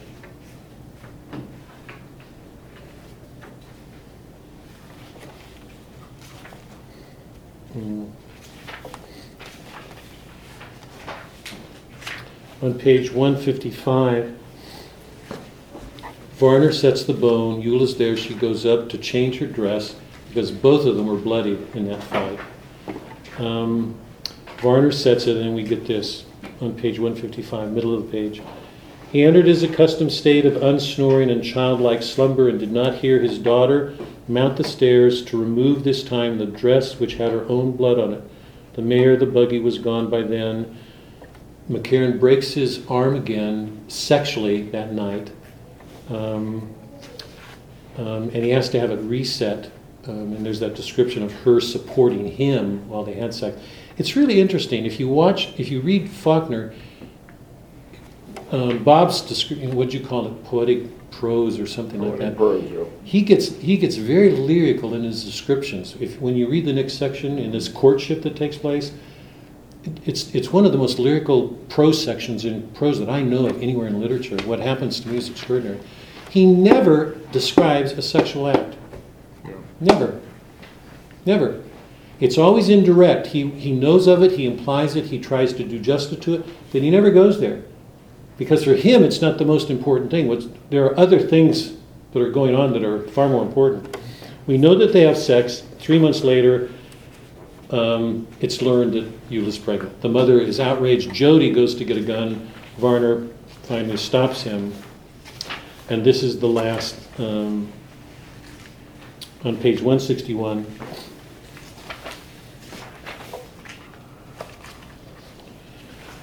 We have a description of Varner and Flem and Eula walking to the clerk's office, and um, and Flem and Varner, I mean, and Flem and Eula marrying. Now, going over to page 162.3. The second section of this last part of Eula is told from Eula's point of view. It's interesting that it shifts to her. It's like third person, third person limited. She knew him well. She knew him so well. We get everything from her at the top of 163. They pass in the house because Varner's there. I mean, um, Flem's there all the time. Um, without rising or even turning her head, she would call towards the interior of the house, Papa, here's that man, or presently the man. Papa, here's the man again. But sometimes she said Mr. Snope, saying exactly as she would have said Mr. Dog. It's absolutely crucial that we should we see she had no interest in this man. None at all. In fact, her saying, you know, that she would have said it like Mr. Dog. There's a contempt for him. She doesn't care. But now we learn Varner marries his daughter off to this man. Okay? Now, this, this to me reaches the, the pinnacle of this whole section on Eula. Ratliff is in town, and he happens to be there on the day when Varner and Flem and Eula go to the Chancellery's office and they marry. Okay, and this is what we get, top of 164. He watches them go to the circuit court at the top. He didn't know what was going on, he happens in town. But this is what we get now from Varner's, or I mean from Ratliff's point of view. He did not need to to know what was going on. He knew what was happening now, and he'd already gone on to the station, there waiting an hour before the train was due, and he was not wrong. He saw the straw suitcase and the big telescope go into the vestibule in that juxtaposition no more paradoxical and bizarre. He saw the calm, beautiful mask beneath the Sunday hat once more beyond a moving window, looking at nothing, and that was all. Now hold on to this just for a second, because the description we're going to get to me in the next lines are going to be extraordinary. But what's happening is that um, that's it. Man and woman walk into a house, that's what, or the clerk's office, that's what everybody saw. It's over. They get on a train and they're gone. Nobody will see them uh, for another year. It won't be until Eula gives birth to her daughter that they'll see them again. That's it. It's like nothing's happened. Okay, and that was all. If he'd lived in Frenchman's Bend itself during that spring and summer, he would have known no more. That's it. He would have known no more. A little lost village, nameless, without grace, forsaken, yet which wombed once by chance and accident one blind seed of the spendthrift Olympian ejaculation, and did not even know it without tumescence, conceived and bore one bright, brief summer, concentric, during which three fairly well horsed buggies stood in steady rotation along a picket fence or spun along adjacent roads between the homes and the crossroads stores and the schoolhouses and churches where people gathered for a pleasure or at least for escape and then overnight and simultaneously were seen no more. So concentric, I think means inward, is that right? Then eccentric, things moving out. Buggies gone, vanished. A lean, loose jointed, cotton socked, shrewd, ruthless old man, the splendid girl with her beautiful mask like face, the frog like creature with barely reached her shoulder, cashing a check, buying a license, taking a train. Now get this, because this word is going to string together the next page and a half. A word. So, get on a train, take off, taking a train. A word, a single will to believe, born of envy and old deathless regret, murmured from cabin to cabin above the washing pots and the stowing from wagon to horseman in roads and lanes or from rider to halted plow in field furrows, the word, the dream and wish of all male under sun capable of harm, the young, who would only dream yet of the ruins they were still incapable of, the sick and the main, sweating in sleepless beds, impotent for the harm they will to do, the old, now glandless earth creeping, the very buds and blossoms, the garlands of whose yellowed triumphs had long fallen into the profitless dust, embalmed now and no more dead to the living world, if they were sealed in buried vaults behind the impregnable matronly calico of others' grandchildren's grandmothers. The Word, with its implications of lost triumphs and defeats, of unimaginable splendor, and which best to have that word, that dream and hope for future, or to have had need to flee that world and dream for past, even one of the actual buggies remained. It's the vestige of the only thing physically left as a reminder of what's just taken place. Um, even one of the buggies remained. Ratliff was to see it. Now, he, he recounts these sort of um, apotheoses, these the return of images of the bag, and it, the, the buggies that get passed down, you know, it, it ages and it gets transformed. Um, the list, too, interchangeable, ranging from quarter to quarter between two of its passing appearances behind a succession of spavined and bony horses and mules in wire and rope patched harness.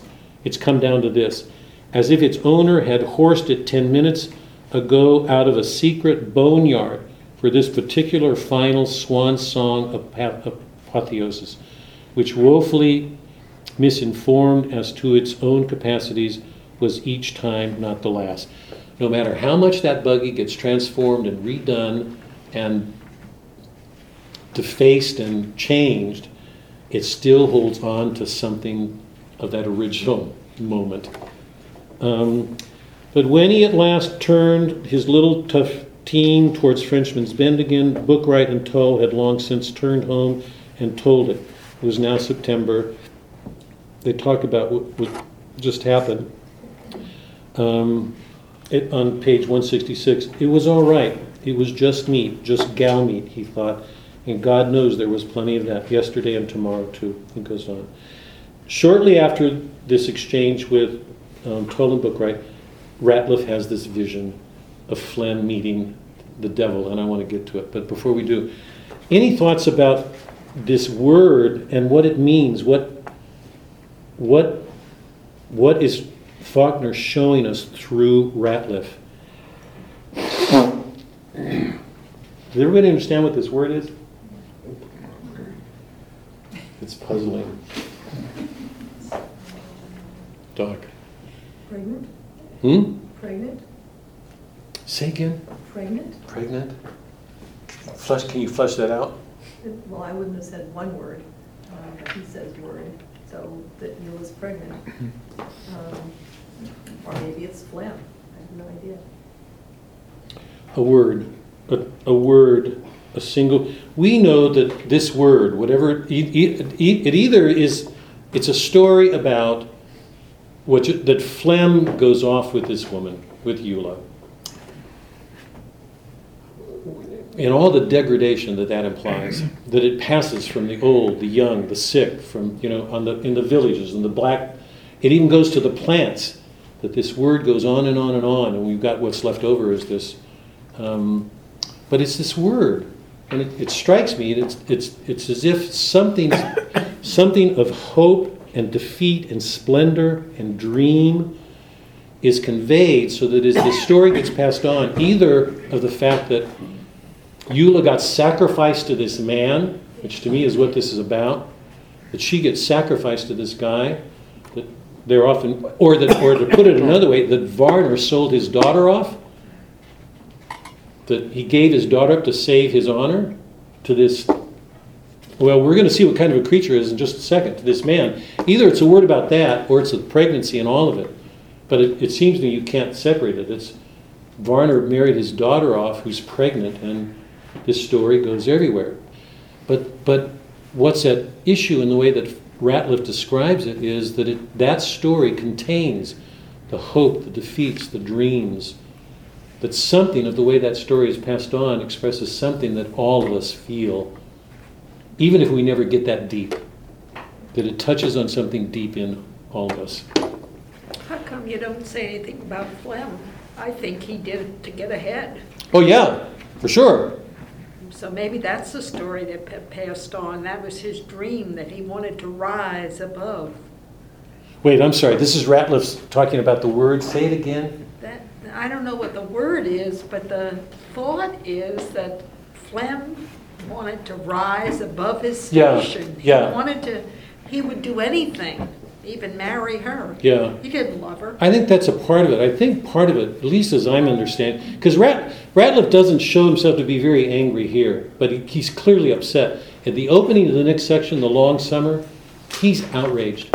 It's really interesting to watch this. He, he's very calm here. What we see in the next stage is he is furious at what just happened. Absolutely furious. I think what's at stake is this culture, this county, this country shamed itself by what just happened. I mean, it, it, it, exceeded to Flem, the Varner, marrying his daughter off to this man who will use anybody to get ahead. The shame of it. Um, And the girl never was able to marry someone she loved. yeah, I mean, it's, it's not even clear that she could. I mean, That she we, could. but, but It's just yeah. kind of But it's, strange. people make their own choices. It's not a shame of anything. People make, even if they're bad choices. Oh, it's a shame. It's a shame. Varner, I mean, this phrase, uh, th- and particularly that phrase, you know, on page 63, and one day they clapped her into her Sunday clothes. I mean, this is, this is a culture, a father. She, in some sense, she doesn't have that choice, Mark. I mean, as we, because she's too young and she's pregnant. And there's a sense of honor that has to be saved her. And so one day they clapped her into her Sunday clothes and put the rest of her things on and the tawdry mail order negligee and nightgown, the big cheap flimsy shoes and what toilet things she had into the tremendous bag and took her to town in the Surrey and married her to him. That's a daughter being married off. A choice and family's covered up for it. Hmm? She made, she made a bad choice and family's covered up for it. Well, I mean, you can put it that way. I don't think, I Yeah, but don't, her choice wasn't to marry that guy. Yeah, Yeah. well, she should have made better choice. Well, I mean, I. I mean, I mean, I don't feel sorry for her, I don't feel sorry for anyone, it's not a shame, it just is Well, not, it's I called do, life. I do. I- To me, it's, there's lots, I mean, lots of people make bad, all of it, I would say, I mean, I, speak- let me speak for myself. I can't count the number of choice, bad choices I've made in my life and regret and continue to make them as I age. I mean, we're, all of us are under the effects of a fall. We don't, we're not angels, we don't live in heaven, we're fallen creatures, otherwise why do we go to confession? We live with our fall. The shame of this is, and, and Faulkner's done everything he can to show the magnitude of it. This is this extraordinarily beautiful creature. And what, what we're watching is that she's being sacrificed to a flawed sense of honor by these men. It, I mean, Faulkner makes it clear none of the men wants to marry her, and I can understand it. I mean, if, if, if I, I'm trying to picture myself as a 15 year old boy watching Sophia Loren walk around. I mean, I would think 90% of the men walking around her have no other thought than to go to bed with her. The thought of marrying her, are you, what man would be in his right mind to marry a woman like that? He'd be fighting off men, not to say what he would do with himself for the rest of his life. I mean, Faulkner makes that clear. None of these men want to marry her. They don't. And, and I, I passed over that passage where it says something about wakening the appetites of all these men. Um, because what, what he's showing us is, is what he's showing us is the extraordinary power that beauty has in the world and it's the particular power it has over men. And I don't think we're going to underestimate that or, or just dismiss it as she made a bad choice. That's an abstraction that doesn't deal with the concrete reality. She, um, she, she's in a class, and when Labove asks her a question about the study, she said, I haven't gotten there yet. you know? Um, anyway, let me stop there. This word is being passed on. Something's being transmitted, a story, a rumor. You can call it the beginning of a myth because something extraordinary. But the interesting thing is, these people, for the people, nothing's happened. That's it. It's over. Okay? Now, hold on to that because when, we, when the next chapter begins, Ratliff's going to be furious. And what we're going to deal with in the next chapter is this love between this lover and his beloved. And what we're going to be shown is this contrast between what just happened between Flem and Eula, this man who cares nothing about love. I mean, we're, what, what, what Faulkner's showing us is he's uncovering the way in which this economic world destroys love in people. We're not watching love. And when you read the next chapter, you're going to see this lover do everything he can in adoration, to adore, to love, to take care of, to, you know, what, who, how many men do that sort of thing today? And an embarrassing, I mean, I'm going to, I'm going to reveal myself. On Valentine's Day, they run out and get all these flowers. Don't get me started on that. Do not get me started. How many men through the year, through the year, express that kind of love for the woman they say they love? So when you hold these two things, Faulkner knows exactly what he's doing. We've got Eula and Flem, Eula being married, the two of them going off, and then we'll have this next chapter. But here I want to end. Ratliff is processing all of this, and suddenly he has this vision. Okay, on page 129. One of the henchmen, one, oh, sorry, 168. 168. One of the henchmen of the prince comes to him and says they can't shake Flem, they can't get rid of him. On page 168. He says, Why not? Offering them the thing. And the henchman says, We made a deal, but we lost his. Doesn't this sound familiar? Have none of you, any of you ever had experiences where you get caught in a bureaucracy where a paper made the reality of something and they couldn't find it and you became a lost number, you know, whatever it is like that? They can't find the contract. So the prince is saying, offering something. That's what you do. If, if, you don't get good service a plate, they usually comp you. They will give you something to make up for. But he won't, he won't let it go at that on page 168. Offer them. What would you go? The gratifications. And he has them. And then the vanities. And he has them. He doesn't want any. Then what does he want? No, the old one says he wants hell. And now for a while, they're in a sound in this magnificent, they're in this cavern, this hollow hell. With, and you know the prince is the, here, this is so, the prince is clearly the heir to Satan's throne. So he stands to Satan the same way Jody does to Varner. He's the prince. Now, what's going to happen to this prince? Who's the heir to the kingdom? Um, the bottom 168. But the prince was the same stock and blood as Paul was. In a flash, the Sybaritic indol- indolence and the sneers was gone. It might have been the old prince himself that stood there. Bring him to me, he says. So they bring Flem in, and he asks, um, What do you want? And um, the funny description of, of rat or a, a Flem is that when you open a matchbox, and I hope, I'm assuming you all see the significance of that, because he's known as being a barn burner. His soul is, a, is described in terms of a, of a matchbox that's empty with a little smudge in it. That's his soul. He traded his soul in, and he wants these things back. Um, he wants his deal, and he can't get it. Um, and remember, on 160, he says, the reason is he says, it says at the bottom of 160, he says, a bargain is a bargain. Now, they can't find his soul, or I mean the certificate on him. He wants what he came for. And um, at the top of 169, he comes up, well, the prince says, he turned his head and spit and spit, the spit frying off the floor quick as a little blue ball of smoke. I come about that soul, he says. So they tell me, the prince says, but you have no soul. Is that my fault? He says. I mean, think, picture. Is Flem ever going to not have an answer for anybody? This goes back to that thing I said a while ago, where reason will always have an answer. So they tell me, um, but you have no soul. Is that my fault? He says. Is it mine? The prince says. Do you think I created you? Then who did? He says. And he had the prince there.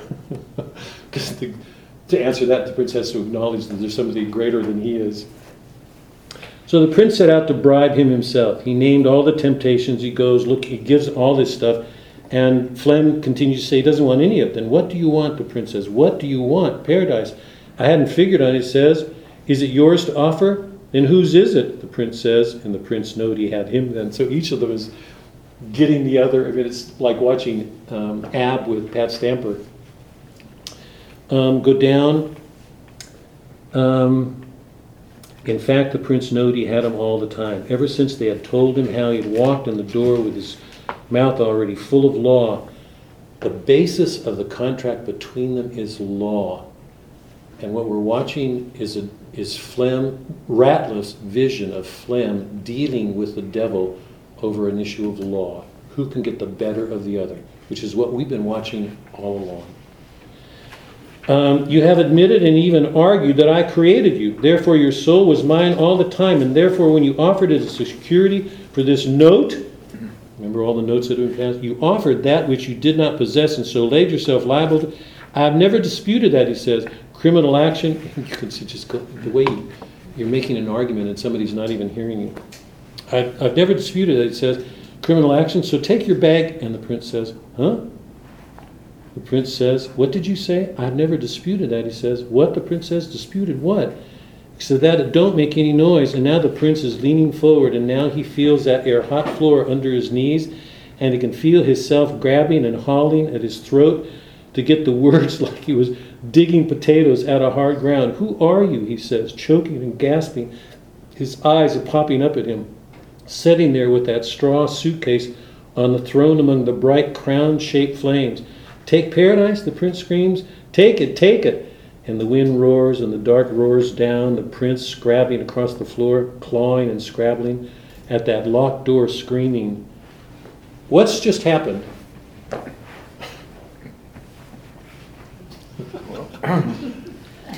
Sounds like the best of the devil. yeah, well, not the devil, the prince. He beat the 12. Yeah, and, and it's interesting that he, I mean, no argument will answer because he'll always have an answer. And it's, it's, it's, it's interesting because it's Ratliff's vision, I think, of Flem at this moment, and it's, it, it parallels Jody's, remember um, Flem's usurpation of Jody's heirship. That we're, what Ratliff is showing us is the spiritual implications of what's just taken place. But my question is, why does this take place right now at this moment? After what happened with Flem and Eula and this word that is being passed on, why does, why does this section, because the next section is it's going to shift focus. we're going to, we're going to be dealing with these two lovers. This is the completion of the Flem section. Why does Faulkner end this section with Ratliff's vision of this? Well, I thought, because when he said, go ahead and take paradise, I mean, I know he thought, I mean, the prince was Jody and, and comes in and bests Jody. And I thought at the very end where he says, fine, take paradise, Jody was very protective of Eula. And at the end, he says. Who? Who- Of Eula. Who was protective? Jody. Jody. Was very protective of Mhm. her and didn't want all these men to, and finally he said, fine, just take her. And when he said take paradise, just, just, all right, you- you've taken everything else, just take my sister who I tried to protect. And I wanted to defend. How does that relate to this now? The- That, that, way- at the end, because to me, the prince was Jody. The prince in the story is Jody. He's Yeah. besting, and Flem is, is besting Jody. That's, to me, that's the parody there. That's Yeah. What he's trying to, Yeah, and so at the fi, at the end, the prince is, he's, he's so frustrated and his eyes are burning and he's gotten to the end and he can't take anymore. He just Yeah. wants this person gone and he says, fine, take paradise. And I thought the paradise was him, He's just saying, okay, take my sister. Take the last thing I really have that's worth something. now take what you're saying But because of. that's the- what I saw. No, I think it's really good. Take what you're saying and see it as a parallel to the Jody story and Varner and everything that's implied in what you said. But tr- treat it as being literally real on its own level, that this is Flem engaging the prince. The real what- prince of darkness, like. Well, but this isn't Satan. This isn't Satan, because this guy talks about his paw. I mean, Oh, okay. all right, or I don't think it is. I think it's the prince heir, but maybe I'm, maybe, Right, maybe because I saw the Satan. prince as, that was uh, Jody, it was a representation of. Yeah, but take it, do- Faulkner's not, he's, he's not, he's not a Byzantine, he's not a medieval. Yeah. In the Byzantine world, you'll have an allegory where the allegory is more real than the, in the modern world, it's really important to take seriously the literal representation of something. Okay, So everything you're saying, it seems to me, applies allegorically to Jody and right, that's, exactly the way you described it. But take it at, at face value as being real in itself. What is Ratliff showing? Can, can you? You're asking why is he dreaming that now? Why, did- it's a vision. Why does, yeah, what is, what is, how do we understand that vision at this point?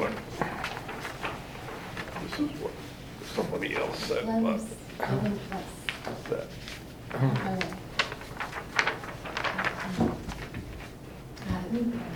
Ratliff knows, it's not like he's having this revelation about the evilness or the character of Flem, because he already knows that, but it's, so is that vision like? But he, did he know the depth of it? He's validating So, Huh? so, he's so, the depth of it, so is Yeah. that what you're yeah, thinking? He's right, actually yeah. coming to the realization he's Huh? the ultimate. I I really think that's, that, you know, I mean, if, put it in human terms of, in the way that we know it. We can all have some notion of evil in our head, as an abstraction. But can we point to actual events in which we can have any sense of the depth of the evil involved in it? Because two, thi- two things are going on, it seems to me. One is with Varner and, and um, Flem. Varner's trade, sold his daughter. He's, he's really sacrificed her to this male code of honor, this, or cultural code of honor, put it that way. But it seems to me, we don't have, we're, one of the reasons that, that um, Faulkner goes to such lengths to show what's, the implication of what's going on here, that the the Olympian ejaculation and the beauty of it, and womb this extraordinary creature, and the to see, to see her married off like this. I mean, it is, it's a wound to the honor of the South, the men who care so much about honor. And at some level, it shows the depth of Flem's evil, because what's at issue is he sold his soul for what in his mind is paradise. He's going to keep rising, he's going to be in a mansion at the very end. But the cost of it is this extraordinarily beautiful woman and, and it's gone. And, and, and the way he described it earlier, who cares? I mean, it's, you know, it's, she, she gets on the train and he says, and that was it. But that wasn't it. Something remarkable just happened. Who saw to the depths of it? I think Ratliff is at at this point seeing Well- just, just how deep the evil is.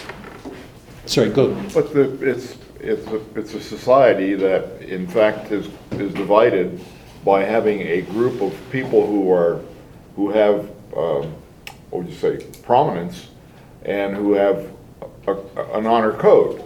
And that's the Varners.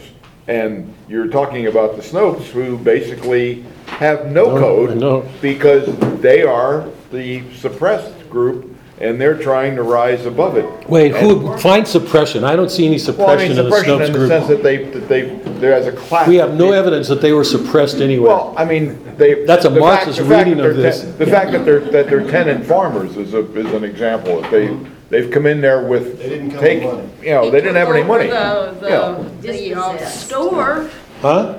little by little, Flem took over the store, then he took over this, and he took So, I over mean, it- you that. know, to me, it's a, you know, That's it's a. suppressing. it's a- But relate that to Ratliff's vision. How are you, what's, what do you, s- how does this throw a light on that vision? What's, Well, I mean, it's, it's, well, uh, the, the, the vision is, is that if you don't have, if you have no, no moral code, no, you know, you don't care. Right, right. I mean, I mean, what's the soul worth to you? I mean, I mean, people who have, people who have, I mean, people A who smudge commit in a mur- match box. right, People who commit murder, I mean, who Right. worry, you know, they don't worry about a soul. I Right, mean, they, right, you know, right. or anything else. I mean, And I think his paradise was just what he was getting on earth.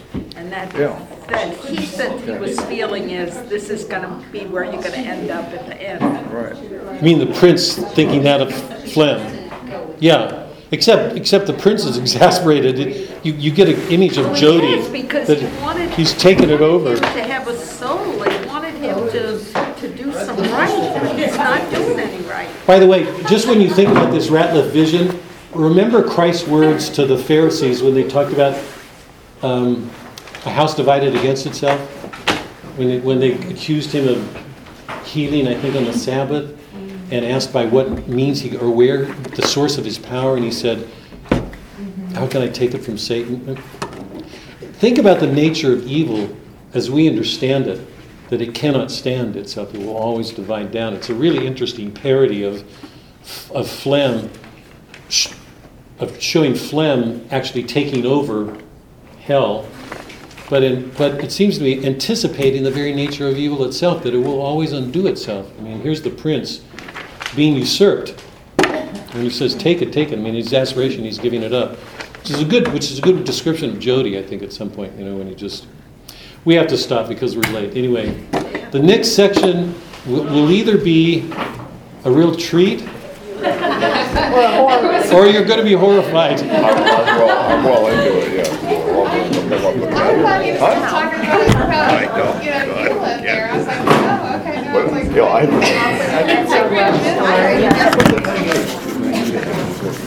okay.